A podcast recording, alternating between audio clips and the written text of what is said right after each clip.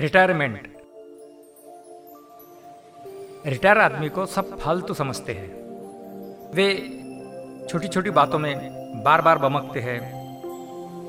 बात करो तो अपनी ही हाँकते हैं। मैंने ये किया, वो किया, यहीं भागते हैं।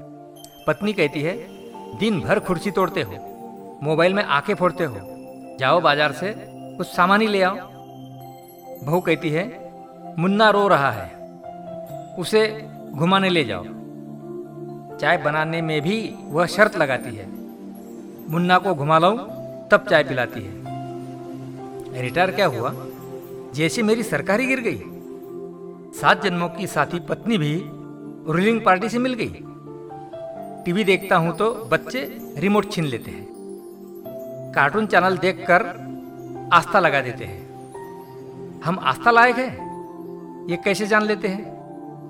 एक पैर कब्र में गया। ये कैसे मान लेते हैं? लेडीज़ जिम्नास्टिक देखता हूँ तो लोग मुझे देखते हैं।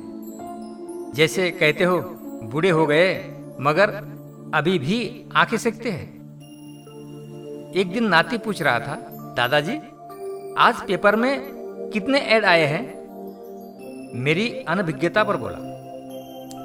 मम्मी तो कहती है, आप पेपर चाट जाते हैं। इतना भी नहीं मालूम। तो सिर क्यों खपाते हैं?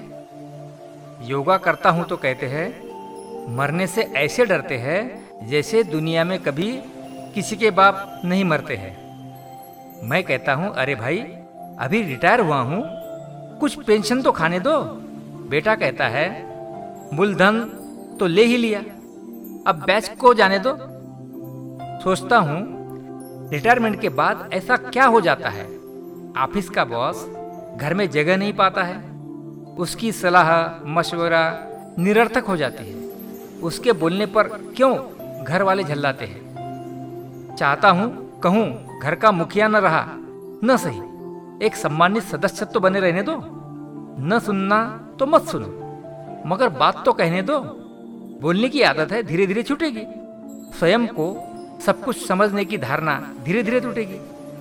कुछ समय के बाद मैं भी बालकनी में बैठा चुपचाप सड़क की ओर देखूँगा। आती जाती भीड़ में वे कुछ चेहरे को खोजूँगा, जो मुझे फालतू बैठा देखकर भी फालतू न समझे।